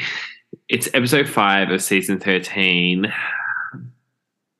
and all I have to say is like fuck Margaret Josephs. Why? Why? Why do you say fuck Margaret Josephs? I'm just I'm done with the bullshit every time she comes on the screen, like, you know what it is? I'm glad that Jennifer Aydin has gone home between seasons and had a long, hard think about like her angle this season because she's like, right, I'm going to get into the mess. I'm going to be calling the ex friends. I'm going to be calling the current friends. I'm going to call everyone I can to get the dirt on everyone else and to tell people how I truly feel about these people. And like, I am no different to Margaret, and I'm going to call her out for it. And I'm loving it. It's a consistent theme. And the more she says it, the more Margaret, like, she has nothing to stand on. Because the thing is, I mean that you're just like Jen, not just like Margaret.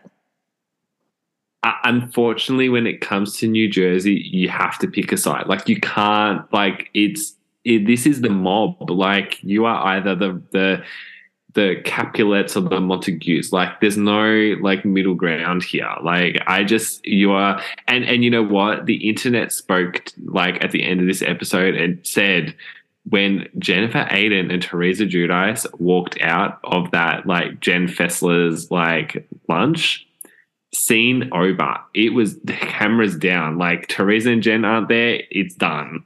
Do you want to know something? You and me this is where you're like the internet has spoken. But what I want to tell you is that only your side of the internet has spoken because my side of the internet is completely different. And I think you're right when it comes to New Jersey. When it comes, I just don't like Jennifer Aydin in this instance. I am a Margaret, I'm on Margaret's side. And my the internet is firmly, I don't know, because my internet is firmly on Margaret's side. Um, I I agree with you that like you know, Jen has Jennifer Aydin has definitely come in with an agenda, and her agenda is to take Margaret down. But my issue with that is I don't like, I know they did speak to it in this episode, but the thing that I never like is like the fake and phoniness where you like go out of your way to call a truce with someone, but then in the background, you're still being a sneaky link. You know what I mean? You're still like trying to take them down. It's like, just take them down for the beginning. Like, don't do any of the phony stuff. Like, when Teresa says stuff like, you know, I just did an apology to move things on, it's like, uh, don't you realize that actually makes you seem fake as well like it's it's not a good look like it, you're just proving everybody right that you're a disingenuine person um I think, you know, it's a good idea to come from Margaret only because she can give it as good as she gets. So, you know, the war is going to be interesting. But I just think that, like, they hate Margaret for nothing. They hate Margaret because she doesn't agree with their hypocrisy and she calls them out. They hate Margaret because they, like, there's no real reason.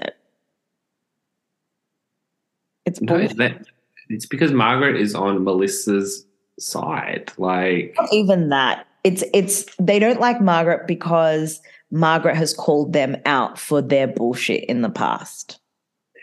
And, but this is the thing. I think that like I am uh, like yeah, call call me ignorant here or whatever. But like I think that like Jennifer Aydin is finally sort of like putting the light on Margaret, showing that Margaret is not innocent in any of this either. Margaret has she, never tried to be innocent. I want to know. I don't think Jennifer has uh, ever tried to be innocent either. I think Jennifer. I think Jennifer Aydin is actually more willing to sort of be like, you know what? I did call all these people. Like it comes out eventually, perhaps not the first instance, but I think Jennifer Aydin is much more likely out of all these women to be like, to admit to the fact that she is just digging up dirt and she's like a sad, like housewife in her home, calling people around and like trying to like figure out what's what.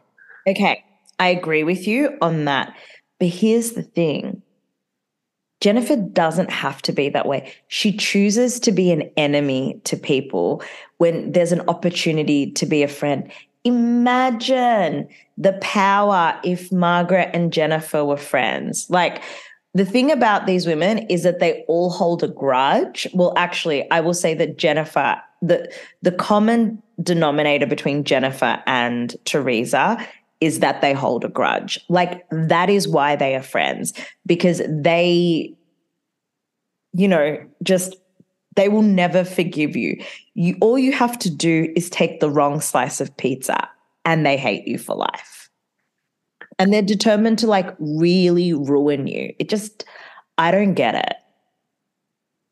I don't see that for Jennifer. I think that she like and we saw this so when she goes to the birthday party at the end like she goes up to um, rachel rachel Fuda and is like hey honey like how's it going? And all like and they like full on broad last episode. Like i just feel like yes perhaps she is holding a grudge to a certain point but not to this extent of teresa. Like teresa is literally like but teresa is too stupid to realize like you know people have okay. like moved on I, like we're just we're never to make we're never to meet in the middle on this. I mean, here's the thing: Jennifer Aydin is trying to build an army against Margaret Josephs.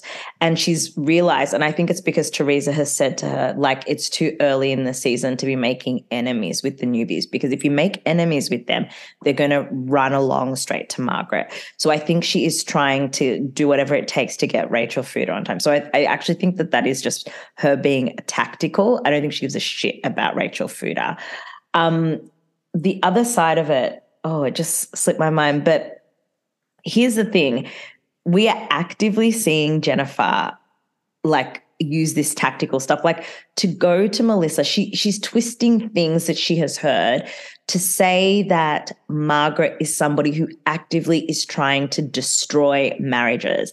Now you have to remember this all stems back to the book and it stems back to you know Jen trying to say that Margaret has no moral compass because Margaret did this infidelity.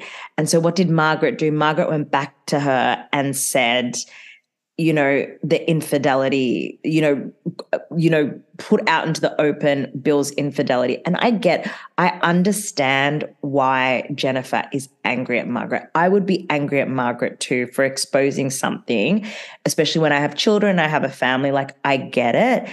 And because of that, Jennifer Aydin is out for blood.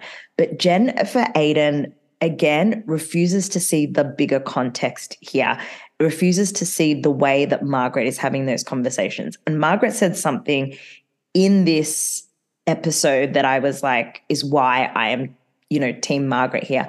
Margaret said, had she been friends with Jen when Jen was going through her shit with Bill, she, she was just doing the girlfriend thing. She would have done whatever it took to empower Jen to be better. And for for Margaret, that is like you know if there's room to, if if jen wanted to work through it she would have supported her but at the same time she would have said you know you need to drop that zero and get yourself a hero to quote that's an old ricki lake term we used to talk about with the cheating husbands like she would have done the same thing. And Mar what i don't like about jen is she just takes things and twists them completely out of context. And i just think her thought process is antiquated and dumb.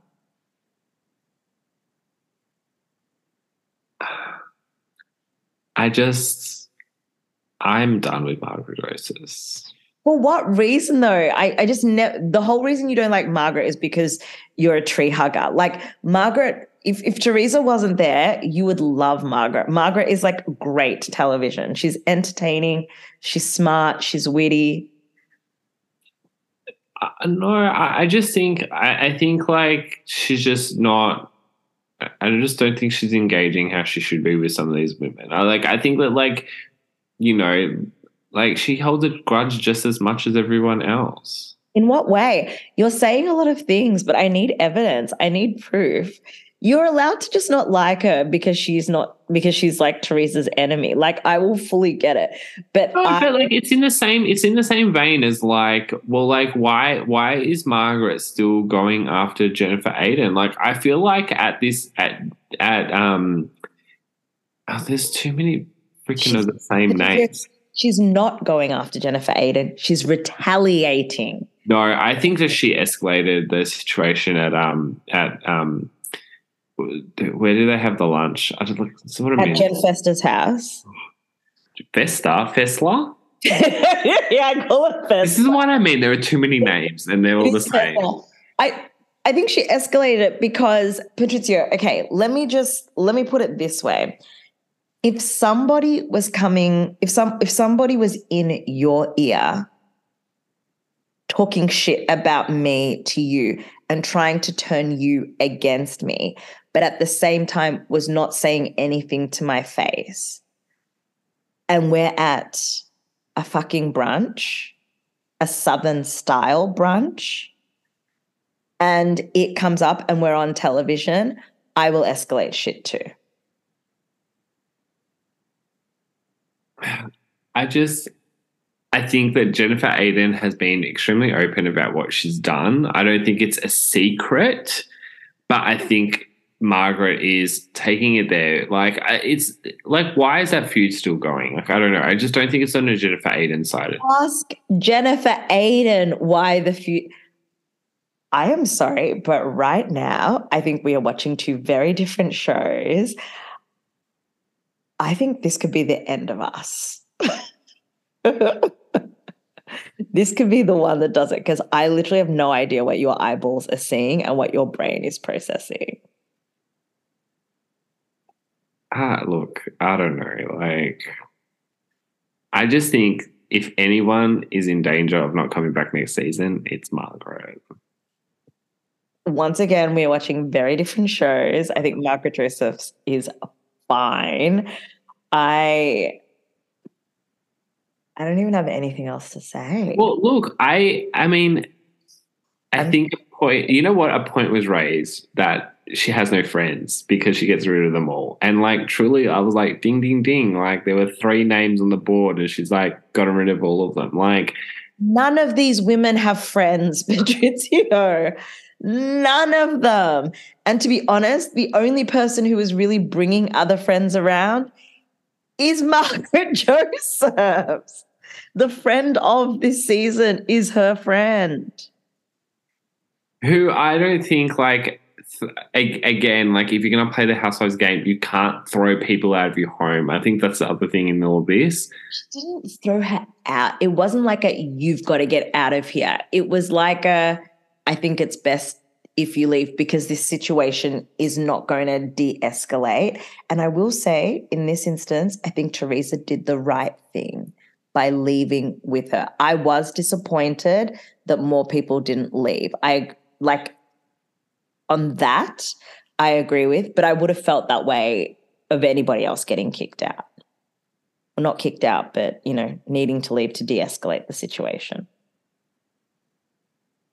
What other like uninformed opinions do you have about this show, Moshi? It's it's so interesting that you think my opinions are uninformed. I've been able to pretty much back up all of my opinions. You, on the other hand, you're just going on osmosis and your proximity to Italianness, which I want to just let the team know as Italian as your name is, you pick and choose when you want to be Italian. Listen. I'm I'm mentioning it all now. I am done with you.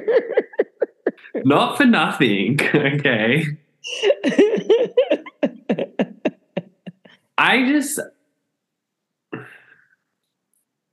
there's something wrong with this show, and it is Margaret Joseph. Okay, there's something wrong with your eyeballs, and it's they're fucked. I think she's on borrowed time. I mean, they all are like, but I think Margaret is in particular like. For no particular reason, you just feel this way. And you know what, Patrizio? Here's the thing. I'm okay with you just feeling this way, but I need you to acknowledge. What is okay? Hang on. What is her storyline this season? She doesn't have one, and she doesn't need to have one. Uh, I. Uh, so in that case, then Gizelle, she can have another five seasons because she hasn't had a storyline ages. And we were just talking about how she's like ready for like firing. Like, why is Margaret Joseph? See, now you're see, now you think I'm just making shit up at this point. Now Margaret Joseph, without woman without storyline, now can stay on the show. No, I, I think half of them don't have storylines. Dolores doesn't have a real storyline. The only real the, the real story you you mentioned Montagues and Capulets before, right? the premise of this show at the moment is the divide between the Gorgas and whatever what's what's Teresa's last name now? Giudices. Yeah, and I think I I'm not against people feuding. So I'm not against, you know, Jennifer and Margaret like just being at war. Like I'm okay with it. My issue is that you vehemently think that Margaret is the one in the wrong here compared to Jennifer fucking Aydin. I think, but Jennifer admits that she's wrong. We need to move on. Otherwise, um, I'm kicking you out of this party. Move on to what? Like, what? What else is there to move on? That like, I want to talk about your favorite person, Danielle. The future of the show. Okay, I'm starting to think that she's doing too much. Like there's something about her that is like And I think it's going to start to come out. Like, you know, people were talking about the feud between her and her brother because we are only getting one side of it. Um, and I think like it's very obvious, like she has made no secret of the fact that like she craves fame. You have to to be a housewife, but but she's very open about it in a way where I'm like, like even this whole thing, like I get it. She always has done Valentina's parties over the top and and she's over the top. She's extra, so to speak. But there's something about it that is giving me a cause for concern. Like I just feel like the trajectory that she's on, the only way is that she's going to fly. She's Icarus. She's going to fly too close to the sun. Like something, they're setting her up for some sort of failure. I can just feel it. And I think it's the feud between her and Rachel because I think we're starting to be fed this like Rachel, what feud are they having? Well, so so Danielle, we're getting this whole story like, you know, I don't talk to my brother because my brother had a fight with me over like Instagram. And then from Rachel, we're getting this like, I have a really tight knit family. Like, my brother's the best. Like, I'm so like in love, like with him and his family and his my sister in law and all the rest of it. I think there's going to be this sort of like, I think one of like I think probably Rachel is going to like come for Danielle and the whole like you're a piece of shit because you like forced your brother out of your life kind of thing. Like I think there's going to be there's something's going to happen between the newbies. Like I just I feel it. Okay, you feel that because I kind of got the sense that I actually think the OGs are going to come. Well, not the OGs. So your girl Margaret Josephs. Here is a real reason why you know if you're going to not like her. Here is a here's a reason you cannot like her, Patricia. I think she's the one that's going to come for Danielle. I think she because that's what she does, right? So I think she's the one that's going to do. I think she's going to do some snooping, and I think it's going to backfire on her. But I think she's the one who's going to make contact with Danielle's sister, and it's because Danielle is Team Teresa. Um, but I just think that even the way that the show is being produced, like we're in episode five and we're getting this like very bubblegummy, like all this stuff about Danielle. I just think that we're being built up to the rug being pulled out. Something is going to happen. I think I agree about her doing too much too soon. I think like it's that thing of like, you know, you took it to a certain level and now you're gonna have to like keep it there and then to continue to like go over the top from there too. And so like if you're already starting at like a hundred, where do you go from there kind of thing? And I'm not just talking this season, I'm talking like next season, the season after, you yeah, know, like you've got to like build up. Um, because I think that's the thing as well. Like Teresa, like for example, if you want to like draw the comparison, like she had no money at the start, and then obviously like her parties have only gotten more extravagant over time, has also just gotten richer over time as well. Um, but I think like the lines are very clearly drawn to me, and it is Margaret, Melissa, and um, Rachel, and then it's Danielle, Teresa, and Jennifer Aydin. And I think Dolores is like, you know, as always, like on the fence in the middle mediator, perhaps like slightly like I think probably at the start of the season she's going to be more team like, you know, I don't know, Melissa and then I think she's going to move across into like the Team Teresa camp because I think there is obviously like a reconciliation coming with Jennifer Aydin, which hasn't happened yet. I think that is to come though, because obviously they were both in Teresa's like bridal party, so obviously like things must be, you know, good between them. Like maybe not like amazing, but I think it's like quite amicable at this point. So I just think the lines are drawn like that and like you know it's just like yeah what's going to be the spark that like really sets it all off it's so weird to me that you see things just so black and white on this show. I just I don't see anything as clearly as you do. And I'm just so curious about it because I feel like normally, like, even if we disagree, we see things very much like from one side to the other. But this is so fascinating to me. I'm going to be watching New Jersey more closely to try and see if I can see the things that you're calling out. I just don't think the division is that clear yet. Um, so like, but it is. It's Teresa versus Melissa. It's Jennifer Aydin versus Margaret Joseph, and it's Danielle versus Rachel Fuda. I don't see the Danielle versus Rachel Fuda. I, I'm not saying it's not going to come. I'm just saying I don't see it this clearly yet. I think if they play their cards right, it could truly be a Gizelle Karen relationship, which is like perhaps where like, you know, Margaret Joseph and Jennifer Aydin could have reached a point of, if I'm hearing what you've said today. But yeah, I just I, I think like it's inevitable. I think they just have two very different lives and they're like willing to exploit like the whole Danielle family feud thing and how Rachel's life is like somewhat better than hers. And I think that's what they're gonna say.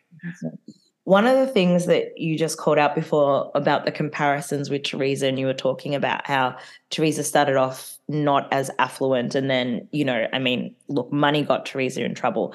But I suspect, like just hearing what you're saying, I think one of the things that we're going to learn about Danielle has to do with money. Like, how is she funding all of the stuff that they're doing? But I just think watching her rehearse her daughter's entrance, like all the things, like she's, I think she's, the way that the show is being produced to build her up, I I I don't necessarily think that like she's doing a lot on her own accord. I think she's being produced to do a lot because they're going to crash. Like something has to happen to cause conflict. And I think it'll be around potentially money. I think there's going to be something around money to do with her and her brother. Like, I just think that, you know, when something is so sparkly and shiny on the outside and it always means that like there's something really dark happening on the inside particularly on housewives i think that's what we're going to see with danielle but i don't see a conflict between her and rachel um, i don't necessarily see them being like bosom buddies and i think you're right they do have different lives but i think rachel has been brought on, eh, brought on the show to show us a different side to the, you know, traditional Guidette lifestyle that we've been shown this whole time. And I just want to ask you something really randomly. You know her her Shore house? Yeah. I got when I saw her Shore house, I got flashbacks to the house that Dolores and and Big Frank had. Like I saw that house and I was like, isn't that the house that when we first went back to the shore, like I think during the pandy, like that that was the house that Dolores and Frank stayed in. I don't think so. I felt like maybe they rented the house off Rachel and her husband. I will say on houses, I am very inspired by the fact that, like, for example, Danielle's like Jersey home is not like a McMansion. Oh, but it's a beautiful house. It has everything you need, right? It is beautiful, but it's just like it's like I think again, this is like that like newer generation, like where like it's the Teresa Melissa generation that would have gone for that really gaudy like McMansion style, whereas like the younger generation, and because Rachel's home as well, like even her Shore home, like you know, clean, modern, like bright you know spaces like it's just in complete opposite to i think like what we're used to seeing. Like even to a point where like jennifer aydin i think like her home again like gaudy in a different kind of way to what like teresa's original home was but still very like opulent mcmansion um very very different. I just think that's really interesting. And it, i like that energy. I think like even um Jenna, Jen Fessler's home. Like again, like you know, it seems like it's on a very big block of land, modern home, beautiful home, but just not in that that style. She hates her Hamptons house, not in the Hamptons. Well, I think you know one of the things about moving to New Jersey is the reason you live in New. I mean, a lot of these women obviously from New Jersey originally, but the reason people move out of the city and move to New Jersey is to have the big house, is to have the land, is you know they're raising kids, they want them, you know they love to have the parties, they like to entertain a lot, those sorts of things. But um, I think um, Danielle's house is really similar, I think, to like Jackie's house as well. Like Jackie's house was never anything, you know, outrageous. And I'm sure she could afford a bigger house. But, you know, it's it's just modest for what she does. I think the other thing that makes me a bit sad, like when I see Jennifer Aydin's house, her house is so big, but this is I don't know if you will resonate with this. I don't know if you grew up really similarly to me in this way, but like a lot of the time, like when you grow up in the ethnic house, like your parents don't want you, like, you know, you don't want, you say, like, can I go and stay at someone's house? And they're like, no, you can just stay at our house. And I feel like very much like what Jennifer Aydin has done is build like a sanctuary so that her kids never have a reason to be at anybody else's house. Do you get what I mean? I don't mean it in a bad way. Like they would rather have people at their house. They don't want their kids at other people's house because of like just the way you've been raised people always think that they're more superior than other people, right? I thought you were going to say, like, if I was raised the same way as you in a McMansion in New Jersey, I uh-huh. thought that's where it was going. And I was I like, wish, I wish. No, but do you know what I mean? Like, there's a. yeah, I- oh, like Jennifer wants people coming to her house. She doesn't want to schlep her kids anywhere. Like, and I feel like culturally, like that's why Jen, and also like culturally, like it's. I think also the cultures that we're dealing with, like this is what your pet, like you have the big house because this is what your parents worked for. You know, there's there's so many other things that influence the house and stuff like that. But, um, yeah, I just. I'm interested to see how the rest of this season plays out because I think we've both called out contradictory kind of predictions. And so now for me, New Jersey is like, who is right, who is wrong between us. I think, I think just in my closing remarks here today, Oh, Jesus Christ. I think the reason why Danielle is getting the edit that she is is because she is in essence Jerseylicious. And like I'm gonna keep using that term. Yeah, eh, like it's going to become a drinking game. Every time Patrizio says Jerseylicious, take a shot. But I think where you are looking to revive and just to like that nostalgia element as well, I think that Danielle is just that girl who is, you know, like like where is the animal print? Like that's the only thing that's missing. And the hair is a lot smaller than it used to be too. Like it's just sort of like she is new age Jerseylicious. And I think that's what we want from uh, like New Jersey, I think like we're willing to just sort of be like we're okay with just like Italian women in New Jersey, like pushing tables and throwing pasta at each other. Like I think we're okay with that.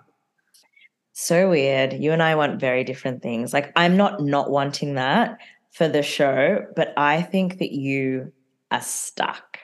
in It's pro- we want proximity to like Italian New Jerseyness. We want proximity to Snooki. But here's your thing Rachel Fuda gave you in this episode her Guidette lifestyle. Like she lived it. Every she she I think I think people can be communities can be more than one way.